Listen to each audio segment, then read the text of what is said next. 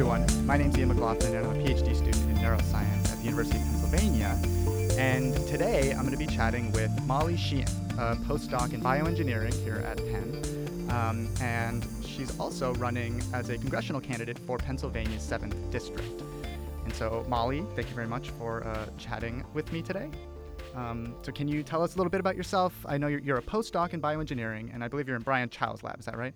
Yeah, that's correct. And thank you for having me here today. Um, yeah, so I'm a postdoc in Brian Chow's lab in bioengineering. We are an optogenetics lab, and I do protein design. And I actually also did my PhD here in the medical school in biochemistry and molecular biophysics in Les Dutton's lab. Right. And I, I think I saw uh, you were the recipient of the Young Investigator Award at the 2016 uh, World Molecular Imaging Congress. Yes, it was an incredible honor to receive that award. They're an amazing international scientific community and have been uh, independently as people uh, robust champions for my congressional race also, although obviously not as an organization.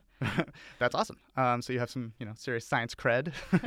um, and um, you were recently interviewed by Jeffrey uh, Kluger. I'm not positive that that's how you pronounce his last name, but uh, you were interviewed uh, for Time Magazine, which included a a video with some strong sciency sort of B-roll of you doing very sciency things. um, and uh, and you're also a mother. Yes, I have a three-year-old. Uh, she's amazing, and she's really the reason I'm running for office. Um, I'm not sure I would have taken this risk of my scientific career uh, if I didn't care so much about uh, my child and everyone's children. Gotcha. Yeah. So you are running for Congress. Um, and so are you still doing research in, in Brian's lab, like as you're running? Yes, so I'm still a postdoc. Um, I'm actually on a leave right now, a temporary leave for an unrelated reason. But yes, I'm actually even on my leave still doing research in Brian's lab. Wow. Yep. So so I would imagine that running for office um, can be pretty time intensive. Um, and uh, so you know you have a lot of demands on your life. So how how are you are you able to allocate time sort of in a in an intentional way or is it just sort of like whatever comes up you just go do it? So my biggest asset in doing all of this is that i am an incredibly organized person and i've always, i wouldn't say i overschedule my life but and actually i don't remember things unless they're on the calendar but so it just makes me keep a very tight calendar um, but the reason I can do it, and one of the reasons I'm running, is that I have an incredible amount of support at home. So we live with my husband's parents, mm-hmm. and my dad is also retired, and we have one amazing, healthy three year old. And so our parent to child ratio is about five to one. so uh, actually, when I got into this, and my husband was the first person saying, You should run. Uh, and we sat down with his parents and we talked to my dad. And basically, my family offloaded all of my domestic labor so that I could still have quality time with my child. But I mean, I just don't really do her laundry anymore. And I don't right. make dinner very much, even though I love cooking. And I really offloaded a huge amount of work that I was doing and work that I loved. Mm-hmm. But um, I would say that's the thing that's given the most in my life is taking care of my home. Interesting. Yeah. So I mean, because you know that's immediately what jumps out to me, and like I'm terrible with time management, but I know how little time I have just as a graduate student, um, and so you know I- I'm curious if you feel that somebody in you know another postdoc who maybe doesn't have the the kind of support that that you might have do you think it would be possible for them to to run if they have kids i mean probably not and i mean my understanding of my reality being special is part of why I'm running. That mm. there aren't very many young working moms who have the setup I have, and it's one of the reasons we're so underrepresented in all forms of elected office. And it's I mean, I frankly have the privilege of running because I have all this support, and that even though I might miss my daughter some nights, like tonight, mm. I have three events, but I know she's home with people that genuinely want to be there, loving her and taking care of her. And that I also have the privilege of my husband being our breadwinner. And so I can take leaves if I need to. And so probably not. I mean, I think that life is really hard for working parents without running for office. And I'm just incredibly fortunate to have so many amazing grandparents in my life. Gotcha. Yeah, yeah. that's, a, that's a, an important point, I think. And so, in the past, uh, the Penn Science Policy and Diplomacy Group um, have had some events with an organization called 314 Action. And so, for anybody that's not familiar, that's an organization, it's a nonprofit that's devoted to getting more scientists elected to, um, to office. And so, have you been working with 314 Action? So, they helped launch my campaign. and they were incredibly helpful in my launch. They're the reason I got that Time magazine documentary, little mini documentary. Um, they hooked me up with that connection. I got when I first launched. I also was in Forbes magazine and some other media contacts that they had. And so they were incredibly helpful in terms of media for my launch. And I went to a training in DC that they had that connected me with other women running for office, uh, like Jess Phoenix out in uh, California, who's a volcanologist running for the California 25th, and Elaine DiMasi, who's run, uh, actually a beamline engineer who just left her job to run for New York first. And so they, they, I mean, they have definitely helped me into a community. I'm not sure if they'll endorse my campaign. They have, I'm running a grassroots campaign, and I'm really committed to economic progressivism, and that doesn't always align with their vision for their PAC. But I'm really grateful for the resources they've given me so far, regardless of whether I end up with their official endorsement. Gotcha. That's that's interesting. Yeah, and so kind of like uh, as you brought up, uh, this past year, or I guess a little bit over a year, has been pretty unprecedented with a really large number of scientists running for office, an unusually large number. And I've read that there are currently only five scientists in the House and Senate. Um, and I don't know if that number includes physicians and, and engineers, um, but that's the number that's thrown around. And it's you know a pretty small number uh, regardless. Um, and I think that 314 Action noted that they've seen over 4,000 scientists who've expressed uh, interest in running so far. And so you're, you're, you know, you brought up some of the other um, candidates, and so is there any kind of networking between uh, these these candidates. Um, like I know some are running for House and Senate seats in California and Texas and Maryland and kind of all over the place. And I think there's even another scientist candidate for Pennsylvania sixth. And so I, I wonder if if you know if you do network, do similar types of issues come up um, given your unique backgrounds? Yes, definitely. So I know a lot of the scientists that are running for congressional seats right now. Chrissy Houlahan is the one in the sixth. Uh, I would say that they define scientists rather broadly, which is good because there aren't very many of us that are running. Um, and there's only one PhD scientist in the House, Bill Foster from Illinois. So I do network with them. I've become especially uh, pretty close with Elaine DiMasi in New York. Um, and I also know, and so Jess, Elaine, and I all did our when we went to 314's training. We did our interviews together with uh, League of Conservation Voters and Emily's List, and so we got to hang out more. And there was a big snowstorm, and most people didn't come, so I kind of got to know them. Oh, there's also Julia Biggins out in Virginia that I met that weekend. Um, I would say for me versus candidates like Chrissy, Chrissy uh, runs a she was a COO of a major corporation, and so someone like her, someone like Hans Keirstead, who's also running in California, who's you know this stem cell CEO. Right. You I believe he's running against uh, Dana Rohrabacher. He is. And Yeah. so he and Chrissy are amazing candidates, but I would say that they face really different challenges than I do as an academic scientist Hmm. because when people get into running for office, uh, this term gets thrown around and said, What's your Rolodex look like? And it Hmm. basically means how much money can you extract from your own personal connections. And Chrissy and Hans were really well positioned to extract a ton of money out of their connections. And that's great for them. But for someone like me or someone like Elaine, academic scientists don't make that much money and they're not traditional donors. And we don't necessarily think about that as part of, you know, the money. Like lawyers, even who might make the same amount of money, think about political donations as part of their political capital and part of their job and money they spend. And scientists don't think of that. And so I've, I have connected with Elaine and also some other people who have gotten in and out actually. And now we're doing activism instead of running about the hardships of fundraising as an academic scientist, particularly as a young one who, you know, most of my friends are postdocs and we're not exactly bankrolled. right. yeah, rolling in, in that money, that postdoc money, right? Yeah. um, cool. Yeah. So I, I mean, that makes sense. Yeah, there, there's definitely a diversity of candidates, um, even just among the science candidates. And so I've seen, at least online, I've seen you've done some talks to constituents or uh, uh, potential constituents. Um, and I, I think the Time Magazine article had some footage of you at Haverford, which I believe that's where you went to college, right? Yeah, that's my alma mater. Yep. Right. Um, so have you had the opportunity to do many talks like that and interact with potential constituents?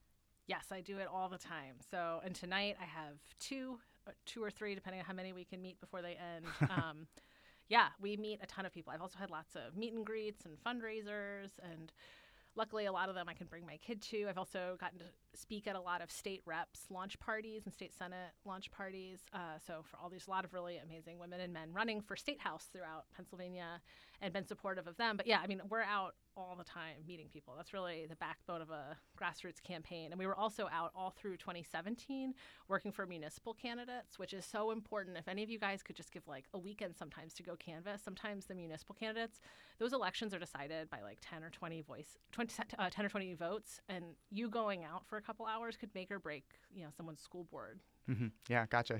wow, your your daughter's getting involved in politics, electoral politics, pretty early, huh? she is my best literature dispenser because no one says no to like adorable three year olds saying, right. "Vote for my mommy." Cute. um, and so, do you find um, at these events, do you find that similar issues are brought up by by uh, uh, voters? Yeah. So so our map is getting redrawn, and so I don't know what the new map will look like, but I've been out in the current map, which is highly gerry. I mean, some people call it the worst gerrymandered district in the country. And I believe that the seventh district is sort of like the poster child of gerrymandering. Yeah, it is. It's because it's kind of circular and it's bizarre tendrils, and so they can actually put it on a poster. Tendrils. Um, it is a bizarre map, yeah. but so I would say regionally the same things come up, but Lancaster, rural Lancaster and farmland, no, I don't hear the same things hmm. as in Clifton Heights, which is just outside the city. Um, the you know they're just incredibly diverse regions that have completely different economies. But i would say the common thread is that most people are worried about their home economy. They mm. want to know they're going to have a good stable job. They want to know they're going to have health insurance. They want to know they're going to be able to take leave if a family member gets sick. I mean most people have really it's just what that means in terms of policy. If you're a farmer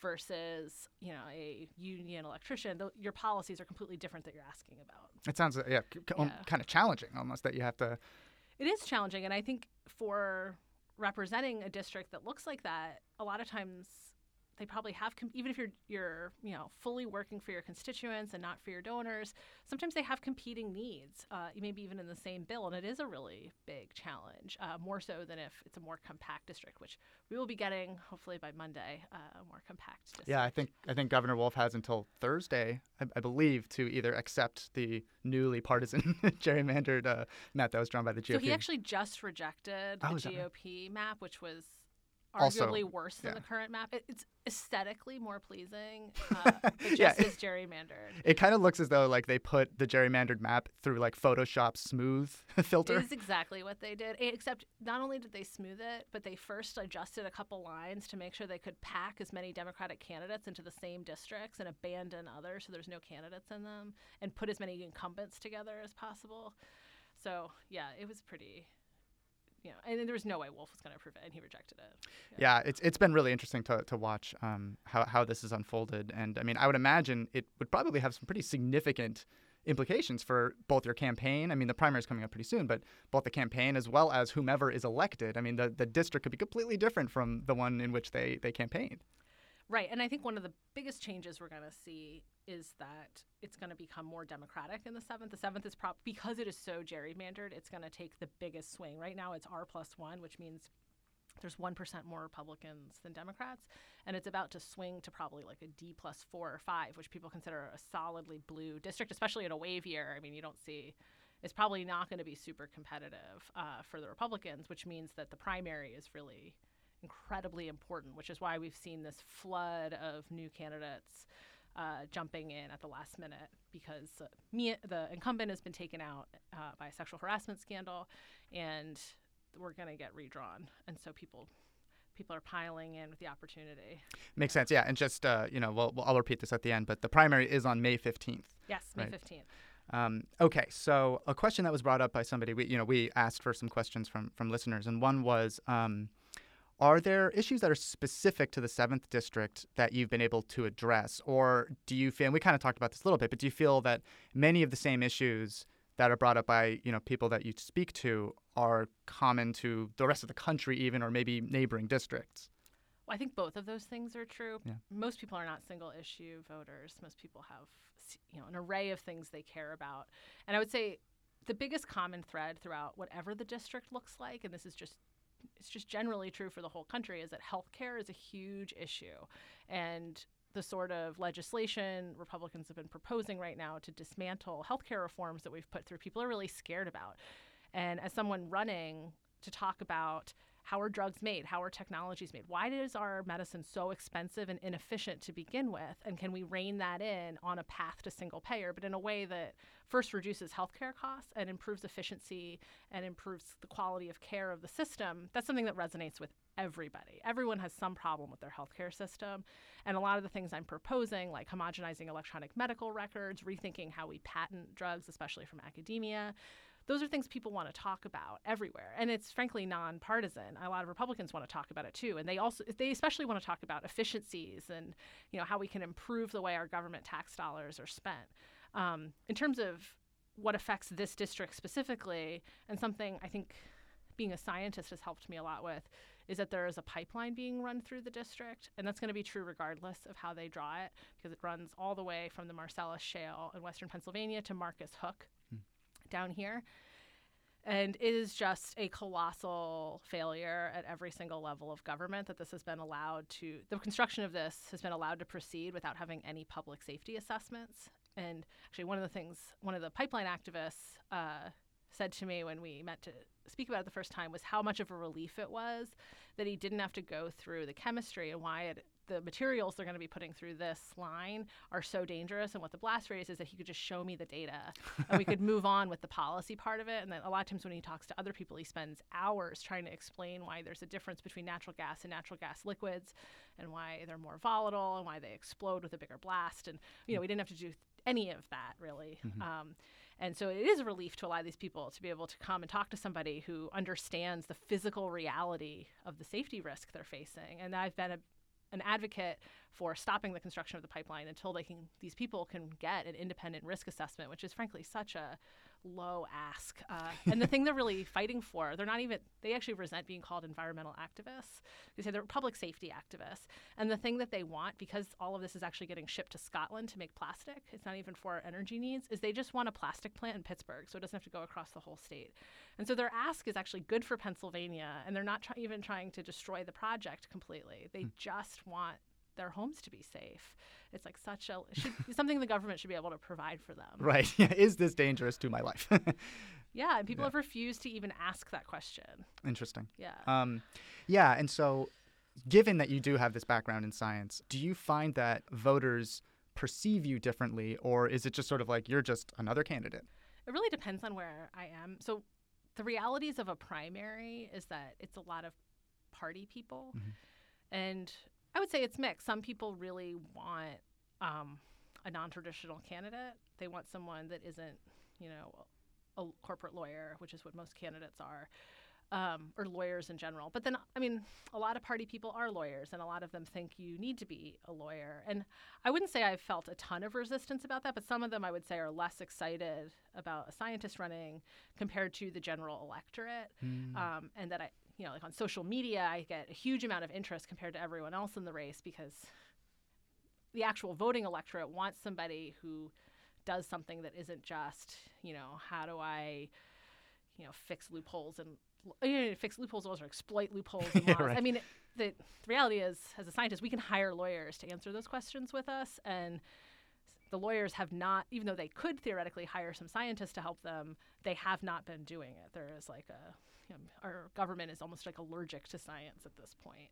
And so I would say the electorate really likes that I'm a scientist, and the party is sort of mixed on it. Some people really like it, and some people are just kind of lukewarm to it. Interesting, huh?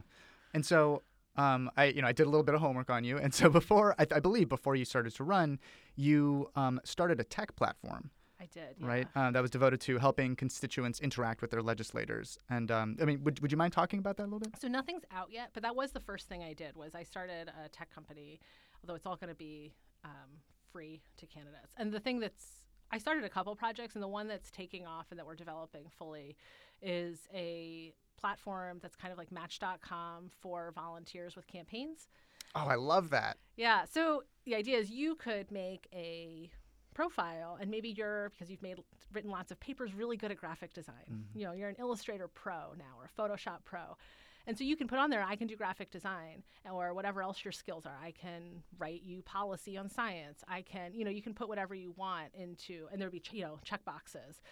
And then you could also put your you know some 1 to 10 scale of political ideology. And then you could search by location and by political ideology to find campaigns that match you. And it might be someone you wasn't even on your radar that maybe is running for school board 10 miles away, but is someone super cool that resonates with you. And maybe you want to make their logo, maybe you want to make their website, and that you guys can match with each other. And we'd set it up so that campaigns can't just spam volunteers and it's really volunteer focused so that, you know, tech people want to be on and we can really you know, use the bench of our country that isn't just donors, but the actual make people's campaigns and have people be invested in campaigns because they contributed to it. Um, someone who contributes to a campaign is going to be such a bigger advocate for it. And I think both Trump and Bernie really capitalized on this in 2016 and it's something that is nonpartisan. Everyone wants to take ownership of, of their leaders and really feel like they have a line and they've contributed to it. Um, and so hopefully it will be launching for 2019 municipal candidates. I really want to launch it for local races because I think they're the ones that would have the biggest benefit from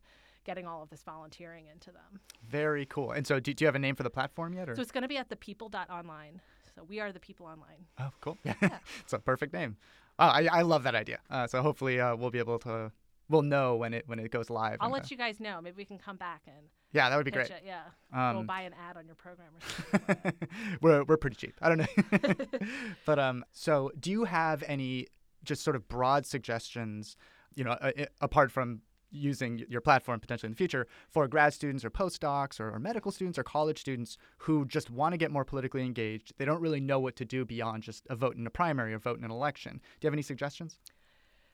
Yeah. So, I mean, campaigns need volunteers. If there's someone that resonates with you, help. You can, um, like, Adrian has been helping us with policy. It's been incredibly helpful. You guys are amazing policy researchers in a way that it is really hard to find. Even on topics that someone will say, we've had a few PhD students saying, well, I don't really know anything about this, but, you know, in an after, you guys, your skill set is synthesizing information and you have access to journals and so you know i still get a sheet back from them two days later that is better research than like any policy team i could have paid to do research for me uh, most of campaigning is really mundane and not that complicated uh, and anyone can do it which I mean, maybe doesn't make you feel used, but it's super useful. A lot of it's like data entry and uh, finding information online and Googling things, and it's just an overwhelming amount of data synthesizing.